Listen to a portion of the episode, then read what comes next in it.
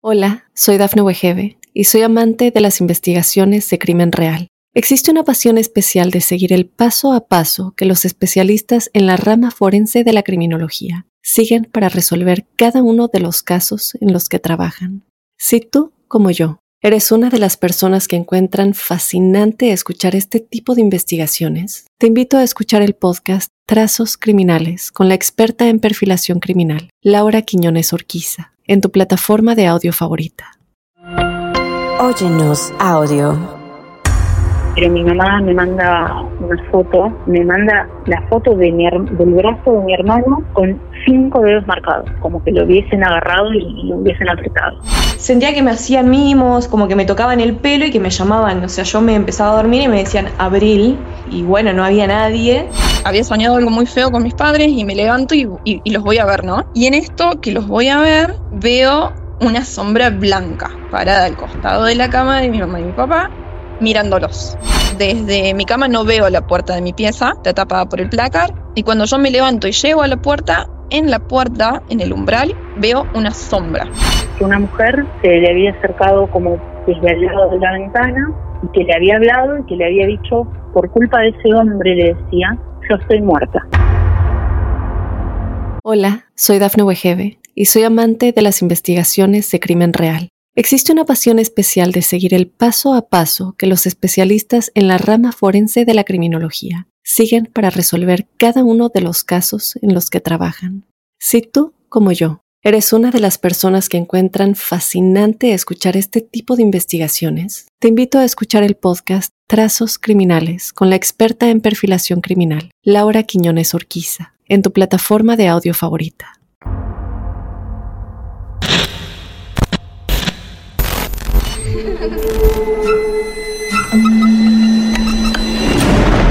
Los seres vacíos nos observan. Hasta hoy se registran muchos reportes de actividad paranormal en él. Veo cosas que no puedo explicar. Hay alguien sentado en esa silla. Está aquí. El misterio está fundamentado en el silencio. Pero ya es hora de hablarlo entre todos. Esto es. Hay alguien en la casa. De Misterio. Es divertido asustarse a veces, ¿no?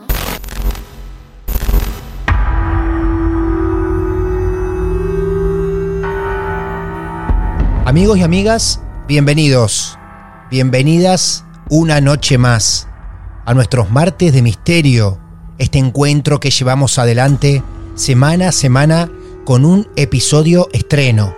Mi nombre es Martín Echevarría. Pueden seguirme en redes sociales como arroba Martín de Radio. Y los invito, como desde hace muchos años, a sumarse a este club de lo paranormal. Porque cuando hablamos de paranormal, nos referimos a objetos que se mueven solos, podrían considerarse poltergeists, apariciones fantasmagóricas, clarividencia y una serie de eventos que resultan inexplicables a la luz de la ciencia. Una encuesta de Ipsos, realizada en 26 países sobre las creencias religiosas, indica que el 49% de los participantes cree ciegamente en espíritus sobrenaturales, demonios, ángeles, brujas, fantasmas. Otras encuestas específicas, por ejemplo, nos cuentan que casi el 40% de los estadounidenses creen fantasmas. En España el 20%, al igual que en Argentina, mientras que por ejemplo en países como Inglaterra o México, casi la mitad de la población cree en fantasmas. Si alguien se pone a realizar una encuesta entre los oyentes de Marte de Misterio, los números serían mucho más altos y andaríamos a lo mejor por el 80, el 90%, porque eso somos, un club de amigos de los que nos gusta creer y también escuchar. Hoy te voy a presentar tres historias que van mucho más allá de creer. Vamos a centrarnos en esas personas, como ya nos cruzamos en el camino, que ven mucho más allá. En el campo esotérico se las conoce como sensitivos. La ciencia los llama paz, personas altamente sensibles. Algunos también lo llevan más por el campo de la intuición y los llama intuitivos. Lo cierto es que hoy vamos a comprobar cómo llevan adelante esas personas que desde pequeños y hasta la actualidad viven cruzándose, dialogando, mirando, conviviendo con diferentes energías. Con las tres protagonistas de esta noche vamos a vivir momentos innumerables. Cada una de ellas nos va a llevar a distintas situaciones de su vida que fueron atravesando año tras año. Pero también vamos a corroborar lo duro que es llevar por momentos esto adelante. Porque ninguna de las tres hasta el día de hoy han querido reprimir ese sentir especial, esa intuición. Con ellas tres, te prometo, muchos momentos increíbles, de todo tipo, algunos un poco más incómodos, terroríficos, otros un tanto más sensibles. Pero más allá de esta aventura que te proponemos, el objetivo número uno de este episodio es mostrarte cómo cada uno de estos individuos tiene que cargar con ese don especial. Las tres protagonistas de esta noche son de Argentina. La primera nos espera en Rosario, Santa Fe. Ella se llama Abril y ya está en contacto con nosotros. Hola Abril, buenas noches, bienvenida a Martes de Misterio. ¿Cómo estás? Hola Martín, ¿cómo estás? Muy bien. ¿Todo bien? Ahí está nuestra protagonista de esta noche que tiene cuántos años. 22 años. Súper joven. Esto va a arrancar desde donde vos quieras, Abril. Así que tranquila, Bien. una charla amena en nuestro club de amigos llamado Marte de Misterio. Todos te escuchamos atentamente. Bueno, más que nada la historia se centra en eh, la sensibilidad que yo tengo desde muy chica. Ah, claro. Yo, digamos, siempre fui perceptible a, por ejemplo, nacimientos, cuando llegaba algún miembro a la familia, siempre yo soñaba con que ellos venían, me levantaban y nacían, o sabía cuando alguien de mi familia estaba embarazada, como que siempre tuve esa, esa sensibilidad de saber eh, por dónde sí, por dónde no, sensibilidad, intuición, como cada uno le quiera llamar. Y bueno, a medida de esto empiezan a suceder varias cosas en mi casa. Yo, o sea, soy de Entre Ríos, vivo ahí, digamos, eh, pero por, digamos, cuestiones de estudio, estoy viviendo ahora en Rosario, ¿no? En mi casa siempre pasaron cosas muy raras, muy, muy raras, desde muy chica. eh, siempre, por ejemplo, no sé, la hora de la noche para mí siempre era la peor, porque siempre sentía que me llamaban, que decían mi nombre, me tocaban el pelo, por ejemplo. Y eh, debido a eso, hasta el día de hoy tengo terrores nocturnos, es decir, hasta el día de hoy me cuesta dormir, por ejemplo, en un lugar de completa oscuridad por estas mismas cuestiones. Vos dormías a la noche y sentías que algo te tocaba la cabeza. Sentía que me hacían mimos, como que me tocaban el pelo y que me llamaban. O sea, yo me empezaba a dormir y me decían Abril, y bueno, no había nadie. Eh, para que te des una idea, la casa en donde yo vivo eh, tiene, o sea, se construyó en 1901. Estamos hablando siempre de la casa de Entre Ríos. Claro, exactamente. Yo te voy a hablar de eh, dos casas particularmente, de una que es en Entre Ríos y en otra que es en Rosario, en la cual vivía antes. Antes, ok, perfecto. Estas sensaciones que empezaste a vivir, ahí tenías cuántos años? Fácil habré tenido unos siete años. Y eh, a medida que esto fue escalando, ¿a qué me refiero con esto? Eh, empezaba a haber tipo una especie de poltergeist en la casa, es decir, había cosas que se prendían, que dejaban de funcionar, eh, se caían objetos. Hemos llegado a ver entes dentro de la casa, eh, inclusive personas ajenas a mí, digamos, tipo primas, gente que venía de visita y llegaba a la casa y se encontraba con toda esa circunstancia que te podrás imaginar lo que es. Estás hablando en plural. Primero contame quién Sí. vivía en esa época en tu casa. Eh, mi familia completa, digamos, sería mi mamá, mi papá y mi hermano, somos cuatro. Bien, y todos ellos veían cosas y sentían cosas. Más que nada mi mamá y yo, Ah, bueno, bien. porque siempre fuimos más por el lado de mi, de mi madre, digamos, son todas medias sensibles. Es impresionante la cantidad de casos que nos vamos encontrando así, donde las mujeres de la familia son súper sensibles, a diferencia de los hombres de la familia. Es increíble. eh, es fea la circunstancia de, digamos, justo llegaban mis primas y vieron un hombre sentado en el sofá. Claro. Y no había nadie en la casa. Pensaron que era alguien tipo el novio de mi mamá o algún conocido. No sé, nosotros le pusimos un nombre, o sea, le dimos algo que creo que no está tan bueno, que es una personalidad, digamos, al- a este ente que estaba, porque no sabíamos mucho tampoco qué hacer, digamos. ¿Y qué nombre le dieron? Rodrigo. Rodrigo, le pusieron Rodrigo a esa Le entidad. pusimos exactamente. Ajá, ya que lo personalizamos, le dimos una entidad a esa energía. ¿Qué me podés contar que hacía Sí. Rodrigo en esa casa? Te puedo decir que, por ejemplo, se caían y se levantaban los objetos. O sea, una vez que estábamos con mi mamá, que eso sí lo presencié yo y eh, mi mamá y yo, que fui y dejé eh, una botella de un perfume, me acuerdo, se cayó y se volvió a levantar solo. O sea, eh, lo vimos y salimos corriendo porque nos quedamos en shock. Muchas veces también yo lo veía que pasaba de una habitación a la otra. O sea, no, no fijo, o sea, no se ve como una persona nítida, pero se ve como una persona, pero como más nebulosa. Y Rodrigo se hacía notar sobre todo cuando estaban las mujeres cerca Sobre todo cuando estábamos solas. y solas. Eh, sí, y de noche, todos esos momentos, pero es como que lo que yo ya te digo, como que desde tan chica me pasaban cosas, de, de que se movían cosas, se abrían, se cerraban. En el otro departamento que después te voy a contar me pasaba algo parecido, que ya llega un punto que lo naturalizás, entonces no está bien darle una, un, digamos, una identidad, pero bueno, es como a- aprendimos nosotros a lidiar con eso, digamos. Nosotros acudimos un cura que tenía íntima relación con mi tía, o sea, por toda la parte de mi familia materna. Bien. ¿Me explico? Sí. Como te comentaba hoy más temprano. Totalmente. Eh, y comentaba que era una entidad no muy positiva. Él nunca en ningún momento nos dijo es, no sé, un demonio o algo de eso. Eso nunca lo dijo. Pero sí dijo que no tenía intenciones muy positivas con respecto a mi mamá.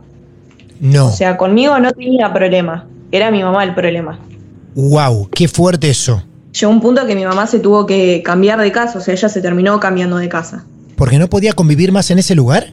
No, y aparte porque vos imagínate que, o sea, esa energía que te está tirando energía negativa todo el tiempo, Sí. te hace que te vayan mal en otras cosas. O sea, más allá de lo que uno pueda experimentar eh, paranormal, que sí te da miedo y todo eso, también hace que te vayan mal en algunos otros aspectos de la vida. Totalmente así, y lo escuchamos cuando la gente se pelean con toda la familia y se van de la casa, tienen problemas laborales, no consiguen trabajo o los echan del trabajo, no pueden relacionarse con otras personas. Sí, transitamos un montón de episodios así, pero lo que me llama la atención es que el punto haya sido tan alto, insufrible en ese lugar, para que tu mamá se vaya. ¿Ustedes se quedan y tu mamá se va?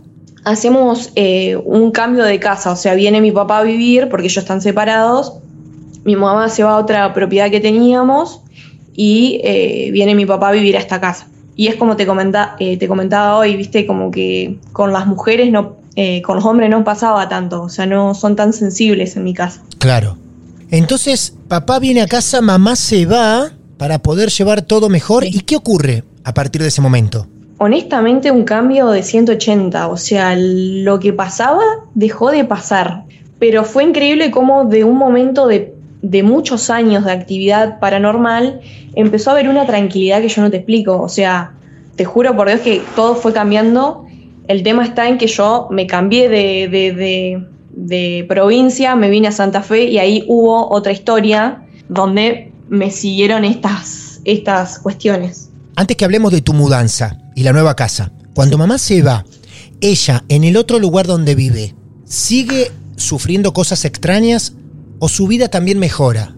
No, mejor en general. O sea, el problema era eh, este espíritu o este ente que estaba ahí, esta persona, no sé, Claro. con su problema que ella habite esa casa. Bien, ahí está. Era la casa, el ente y ella. Esa era la relación. Las cosas empiezan a mejorar para todos. ¿Vos ahí cuántos años tenías? Y ahí tenía aproximadamente 17, 18 años. Muy bien. Más o menos. Y te mudás. Me mudo. Muy sí. bien. O sea, yo me mudo por una cuestión de conveniencia. O sea, eh, me quedaba a media cuadra de la facultad. Todo, todo daba para mudarme ahí. Era como el lugar perfecto. Tenía todo lo que yo necesitaba por más de que yo sintiese esa energía, no le di mayor importancia porque realmente me venía como anillo al dedo el departamento en sí.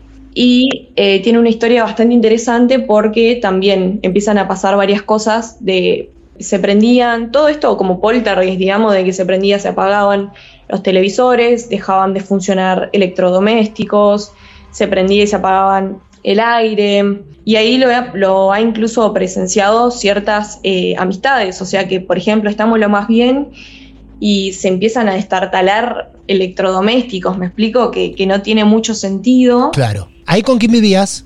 Ahí vivía sola. Sola. O sea que esto lo vivías Sí. vos y lo sufrías sola. Sí. Sí, sí. Esta entidad fue como media particular porque más allá de, de- de esa falta de aire y ese calor intenso que te venía durante las noches y que eran repetitivas Sí. algunas veces, lo que hacía era que te hablaba. O sea, me pasaba que por ahí me levantaba entre dormida y escuchaba que me hablaba la voz de un hombre muy gruesa Sí. y hablando cosas, digamos, eh, muy negativas, o sea, no te decía cosas feas, como te va a ir mal o cosas así, digamos, pero era una voz de masculina fuerte. De hecho, yo pensé, honestamente, viviendo en Rosario, que me había entrado a robar a alguien No. y no que era un espíritu. Mirá Te vos. juro por Dios, porque Claro. yo me estaba levantando y yo dije, bueno, puede ser que haya entrado alguien, porque la verdad es que eh, es bastante inseguro, qué sé yo, y me asusté más por eso que por otra cosa. Otras cosas que pasaban también en este departamento eh, era que, por ejemplo, siempre eh, había olores, como olores como a eh, algo en descomposición, y había muchas plagas, o sea, había como plagas de lo que te puedas imaginar, no importa cuántas veces yo fulmigara todo el departamento, siempre había plagas, plagas, plagas y olores como en descomposición, no te sabría decir exacto el olor, pero era, era bastante compleja la situación. Y yo me acordaba que la primera vez que yo llegué al departamento, me, al otro día, no sé, pasaron un par de días, me comunico con mi vecina. Nada, me había comentado que habían pasado muchas personas por ahí y cuando le pregunto eh, si algún inquilino anterior a, mí, digamos, le había hecho algún comentario sobre el departamento, lo que ella me comentaba era que eh, comentaban que había, había ruido, digamos, habían ruidos un poco extraños, como que corrían cosas, y también me habían comentado que eh, hace un par de años atrás, o sea, varios años atrás, había fallecido un hombre ahí en ese departamento.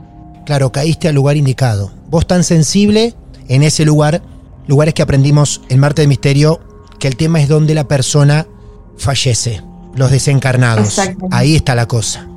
Aparte, por lo que me había comentado esta chica, o sea, eh, mi vecina, que teníamos una buena relación, fue por una, como un ajuste de cuentas, o sea, no fue una muerte súbita o por algún problema, digamos, de enfermedad. Ah, mira vos. Qué interesante y triste también, ¿no? Y duro, fuerte, violento, seguramente también. O sea, eran todos los condimentos se daban como para que vos tengas esas vivencias, claramente. ¿Y cómo lo, lo llevaste adelante? ¿Cómo lo pudiste solucionar? ¿Cómo aliviaste esa carga? Mira, yo en ese momento estaba súper espiritual, la verdad, estaba como muy conectada con todo eso. Y lo que yo hacía era siempre mantenerlo en limpieza al ambiente. O sea, mínimamente una vez a la semana tenía que hacer limpieza porque siempre volvía a pasar cosas. O sea, era como, no sé si me explico, tenía como que mantenerlo a raya para que no sigan pasando cosas todo el tiempo, porque era ya, si no, era molesto y te daba miedo. O sea, imagínate estar sola en un lugar y que te pasen cosas así, es como medio complicado. Me cerré mucho a eso porque también yo creo que como que lo atraes al mismo tiempo. O sea que tratás de reprimir un poco. Exactamente. Eso es. Bueno, qué experiencias, ¿eh? Mamá, la familia, vos también.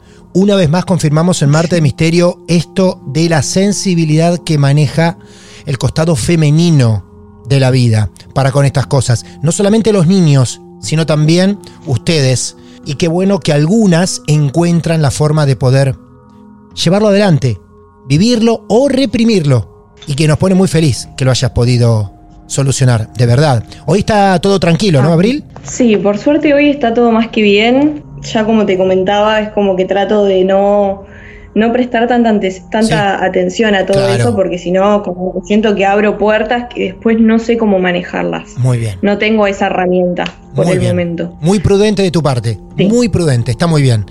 Muchas gracias por tu testimonio. Gracias a todos. Espero que te hayas sentido cómoda. Sí, por supuesto. Muchísimas gracias, Martín. Bueno, cuídate mucho. Un beso grande desde Mar del Plata. Besos. Adiós, Chao, hasta luego. Abril, en este capítulo tan especial de Marte de Misterio, donde el sentir estará a flor de piel. El segundo testimonio viene derecho de Córdoba, de la provincia de Córdoba, también en Argentina. Sofía está dispuesta a contarte todo y en confiar ciegamente en nosotros. Allí vamos. Hola Sofía, buenas noches, bienvenida a nuestros martes de misterio. ¿Cómo estás? Buenas, Martín, ¿cómo estás? Mucho gusto. Un gusto para nosotros también. Estamos llamando a Córdoba. ¿A qué lugar exactamente, Sofía?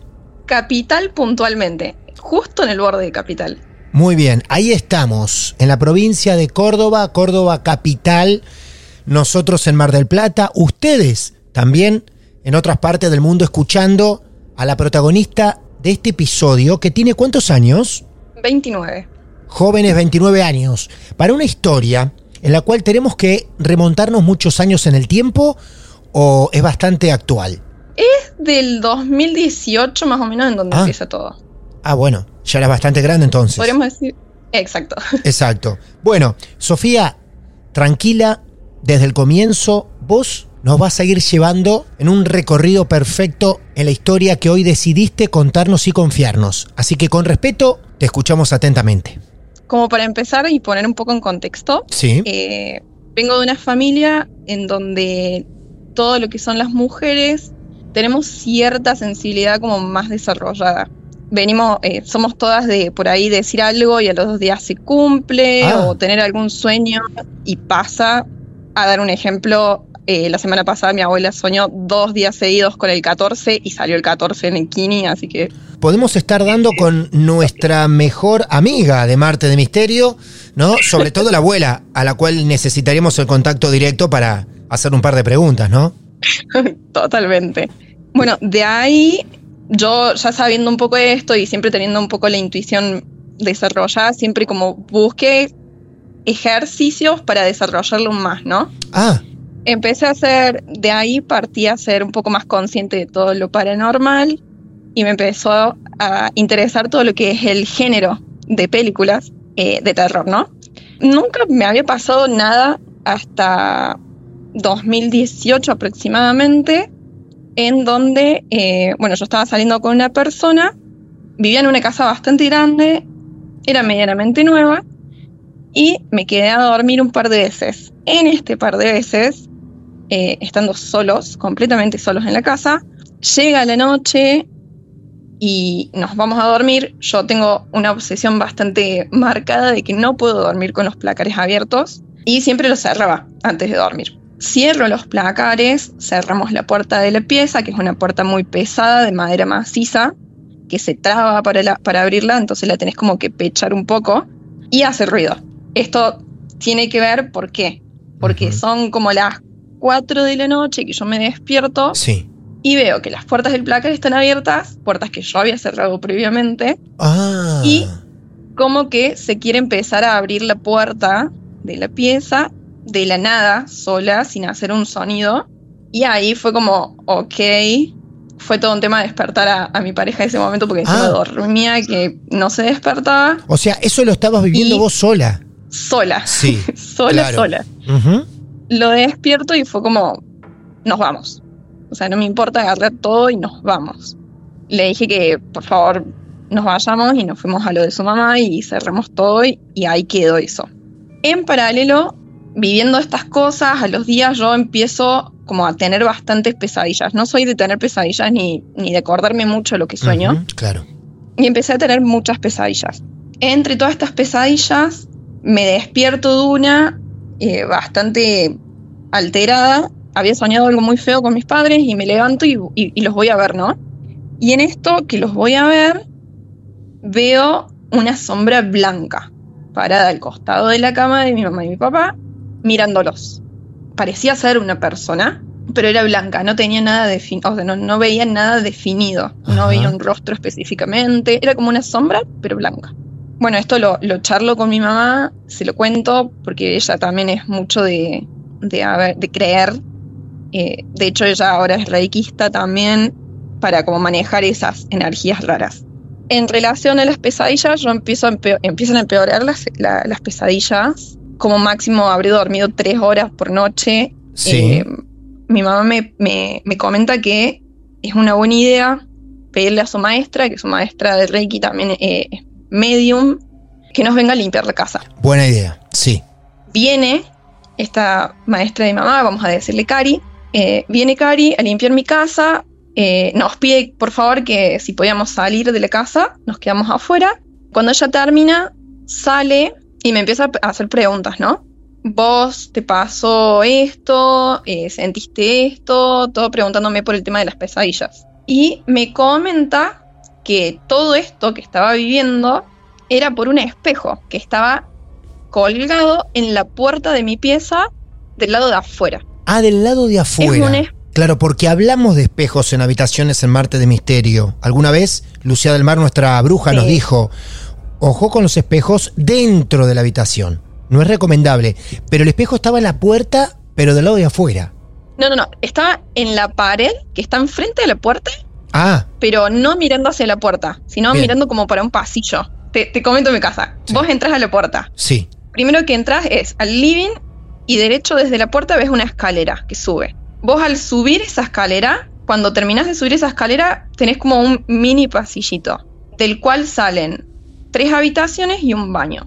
Y al final de ese pas- pasillito es en donde estaba colgado el espejo. Es decir, que este espejo es lo que veías ni bien terminabas de subir la escalera.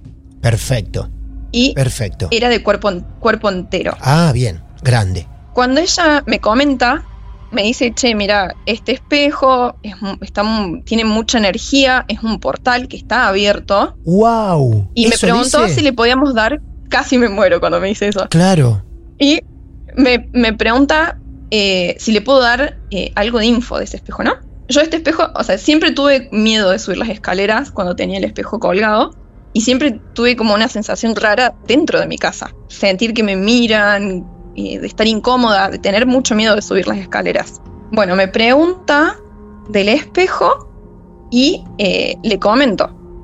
¿Qué pasa con este espejo? Este espejo viene como de generaciones del lado de mi mamá. Estuvo en la habitación de mi bisabuela cuando ella falleció y, y todo así.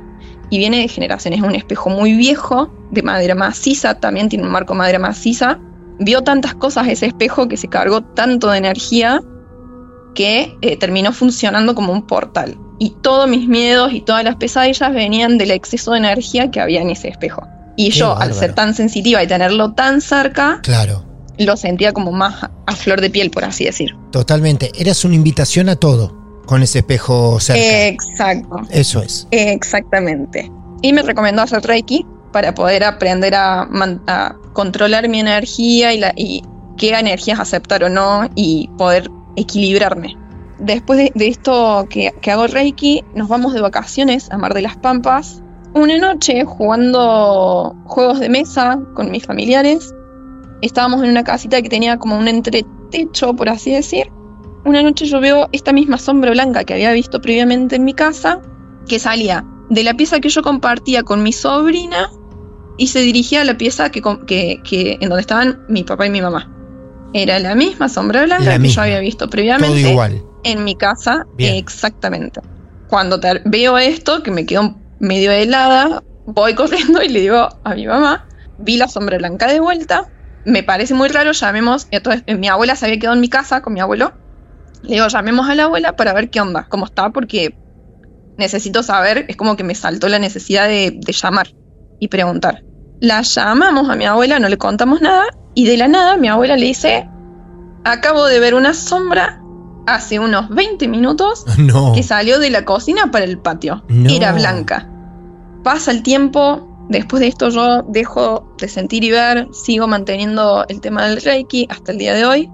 En el 2021 fallece mi abuelo de cáncer en febrero y ese mismo año le descubren a mi abuela en el corazón como un tumorcito. Ajá. Que había que sacarlo sí o sí, porque si se desprendía le podía tapar las venas. Claro. La operan a corazón abierto mi abuela. En principios de noviembre ya está de vuelta en casa. Después de un par de días de que ella ya está en casa, una noche me despierto, habrán sido las 3, 4 de la mañana, me despierto porque escuchaba que un hombre me gritaba muy fuerte y repetidamente mi nombre. Escuchaba que me llamaban con mucha desesperación. Eh, yo a todo esto me despierto, asustada, porque pensé que había pasado algo, y no escucho nada. Me levanto y cuando camino a la puerta, yo desde mi cama no veo la puerta de mi pieza, está tapada por el placar, y cuando yo me levanto y llego a la puerta, en la puerta, en el umbral, veo una sombra. Me congelé en el lugar en el que estaba y me habré quedado, no sé, un minuto tiesa de procesando qué es lo que estaba viendo. Es como que esta sombra me señala a la escalera, al otro lado al del pasillo, digamos. Te a la señala. escalera. Vos ves una sombra que tenía una figura humana, esa sombra. Humana, sí, Bien. totalmente. ¿Era negra? 100% humana. No era negra, negra, Sí. era como gris oscuro. No llegaba a ser negro. Ajá. Me cuesta por ahí procesar esa memoria porque fue tan irreal que a veces digo, bueno, lo soñé. Claro. Pero sé que no, porque cuando yo me levanto y veo que me señala la escalera, me salió un, gri- un grito. A todo esto se levanta mi mamá, me pregunta qué me pasaba, le comento en el momento exacto, y cuando le termino de decir, acabo de ver una sombra que me, me señala la, a la escalera, la escuchamos a mi abuela, que ya dormía abajo, que está eh, gritando eh, el nombre de mi mamá. La estaba llamando, mi mamá se llama Marcela, y escuchábamos, Marce, Marce, muy bajito, porque como estaba recién operada, no podía gritar tan fuerte porque sé que le hacía doler. Nos miramos con mi mamá y las dos al mismo tiempo dijimos, el abuelo. Como para recordar un poco, ese mismo año, en febrero había fallecido mi abuelo, y lo que yo me había levantado alterada era la desesperación en la voz de la persona que me llamaba, que era un hombre. Y no conecté en ese momento que la voz era la voz de mi abuelo. Eso fue como, creo que lo, lo que más, ay, hasta el día de hoy me da escalofríos y, Sí. y me eriza un poco la piel. Y la, y la sensación que me dio fue como esa. Después, obviamente, de, de la desesperación, el susto de- del despertarme, ¿no? De las que vi, Sí. esa fue la última. Esa fue la última. Al principio me hablaste de las mujeres de la familia que tienen como un costado sensitivo. ¿Esas mujeres comprometen, te compromete a vos, a tu abuela y a tu mamá? ¿Y a alguien más? Mi abuela, mi mamá, mi hermana y yo. Ah, tu hermana también. Bien. Sí. Y mi sobrina se ve que un poco, pero está ultra super negada. Claro. porque Es muy miedosa. Bueno, eh, Sofía, gracias. Encantadora la historia, sobre todo cuando hay familiares en el medio y dejan señales. Más de una persona se siente representada con esta historia y seguramente lo harán. Ahí estaba el abuelo y algunos más. ¿El espejo sigue estando en el mismo lugar? No, No. lo descolgamos Sí. y ahora está en eh, lo, lo forramos todo en cartón Sí. y lo guardamos en el garage con la parte ref- que refleja dando a la pared.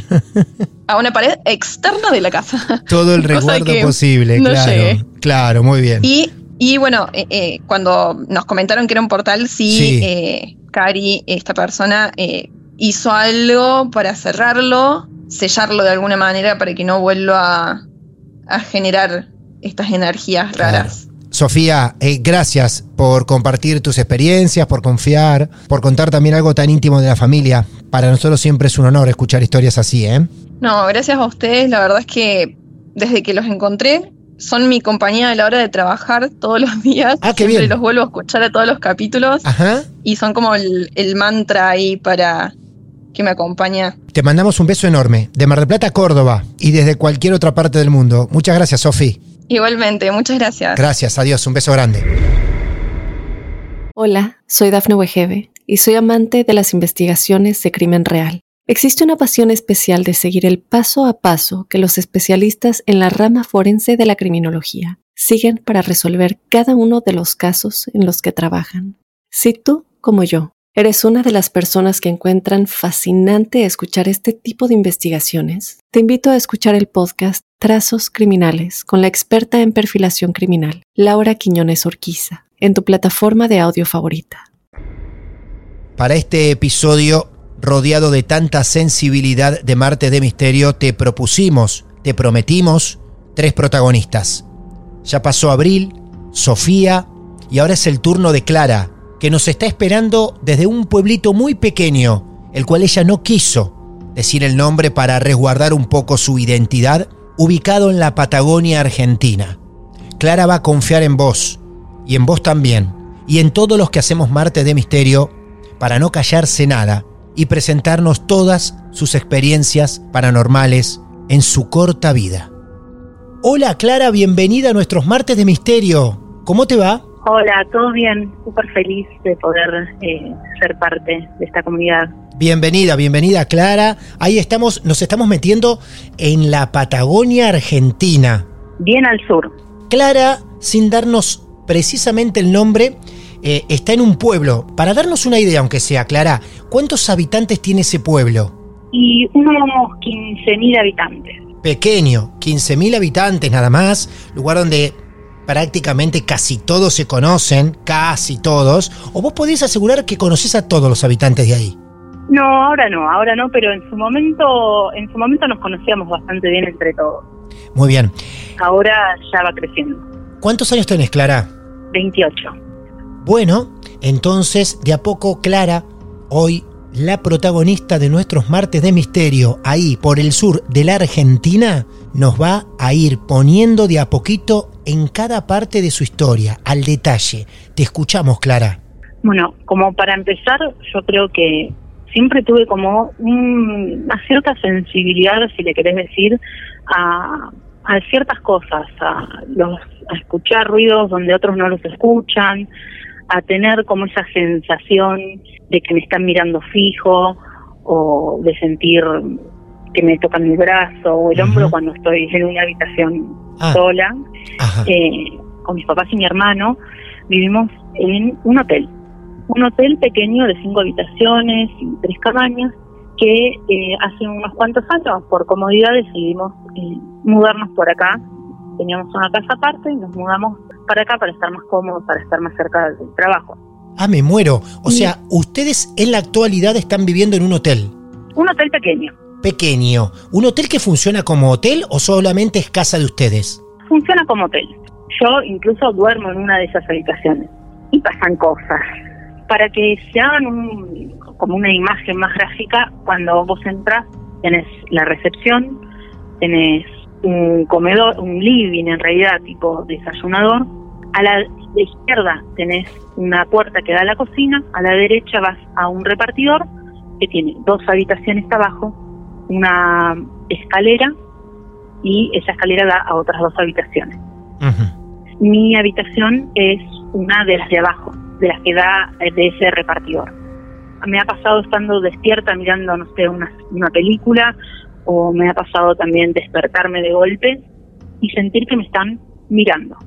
Me están mirando fijo y siempre desde el mismo lugar que siento que me miran, siempre más o menos a la misma hora, entre las 4, 3, 4 de la, de la madrugada. ¿Siempre en tu cuarto? Siempre en este cuarto. Nunca lo vi, pero sé exactamente cómo es. Ah, qué fantástico. Tu cabeza, tu cerebro, tu realidad interna, la de tu cerebro, creó una imagen de eso. Sí, eso es lo que yo pienso. O sea, he visto, lo máximo que he llegado a ver fue la sombra. Pero yo sé que es un hombre que es alto y está encorvado hacia adelante. Me cuesta, me ha costado mucho que me crean. Creo que es el día de hoy que de los que saben, que son pocos, eh, no me creen. Se me ponen los pelos de gallina de solo pensar. Claro. Sí, aparte en las pausas que vas haciendo se te nota un poco conmovida contándolo. Es muy, o sea, es una mirada que no para y dura un tiempo y después desaparece. Generalmente igual yo soy muy miedosa, prendo todas las luces y si me puedo ir me voy porque no no me da terror, terror me da. Por el momento me estás contando de sensaciones, pero pasaron más hechos? En esta en este lugar sí. Esto es un poco más colectivo, desde gente que desde turistas que han dicho se le prenden las cosas, se le prenden las luces, se le prenden... ¿Viste? Ubicás esos eh, radios despertadores con Sí. las lucecitas, con los numeritos rojos. Sí, total, tengo uno. Se prenden de golpe, de la nada, por ahí estaban apagados y se prenden con una radio. Y yo soy siempre fui como de, bueno, vamos a buscarle la, la razón, el- la, la, la lógica. Eh, te puedo llegar a justificar que se apaguen las luces, qué sé yo, se corta la luz, se apaga, pero que se prendan de golpe las luces, bueno, muy loco, y eso de gente que por ahí estuvo una noche. Sí, a mi hermano también le ha pasado, mi hermano creo que es de los que peor salió. Yo a veces me voy a Buenos Aires a trabajar y hubo una vez en particular, yo no estaba acá, pero mi mamá me manda una foto, me manda la foto de mi, del brazo de mi hermano con cinco dedos marcados. Eso te lo manda tu mamá. Sí, Wow. eran, viste, no, no es que era un moretón, eran los dedos, como que lo hubiesen agarrado y, y lo hubiesen apretado.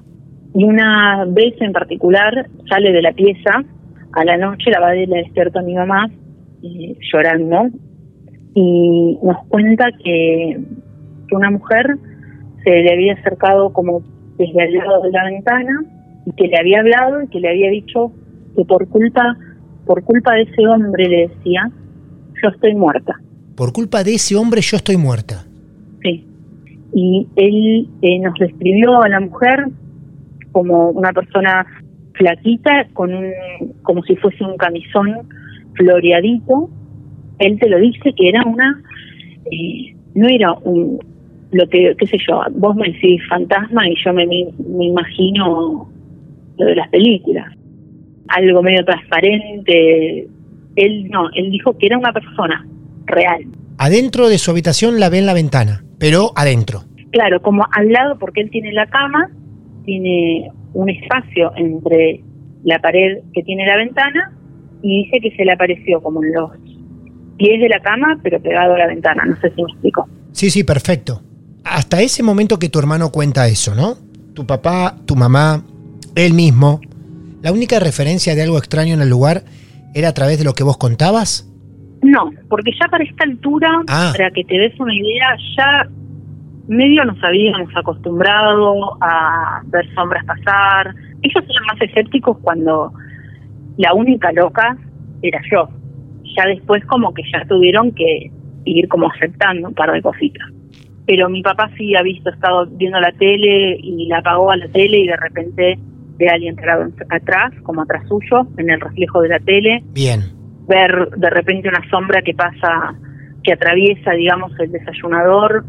Y después hay algo que esto sí lo viví en carne, lo vivo en carne propia, eh, y que al principio les costó mucho creerme, fue eh, lo de los ruidos en el piso de arriba.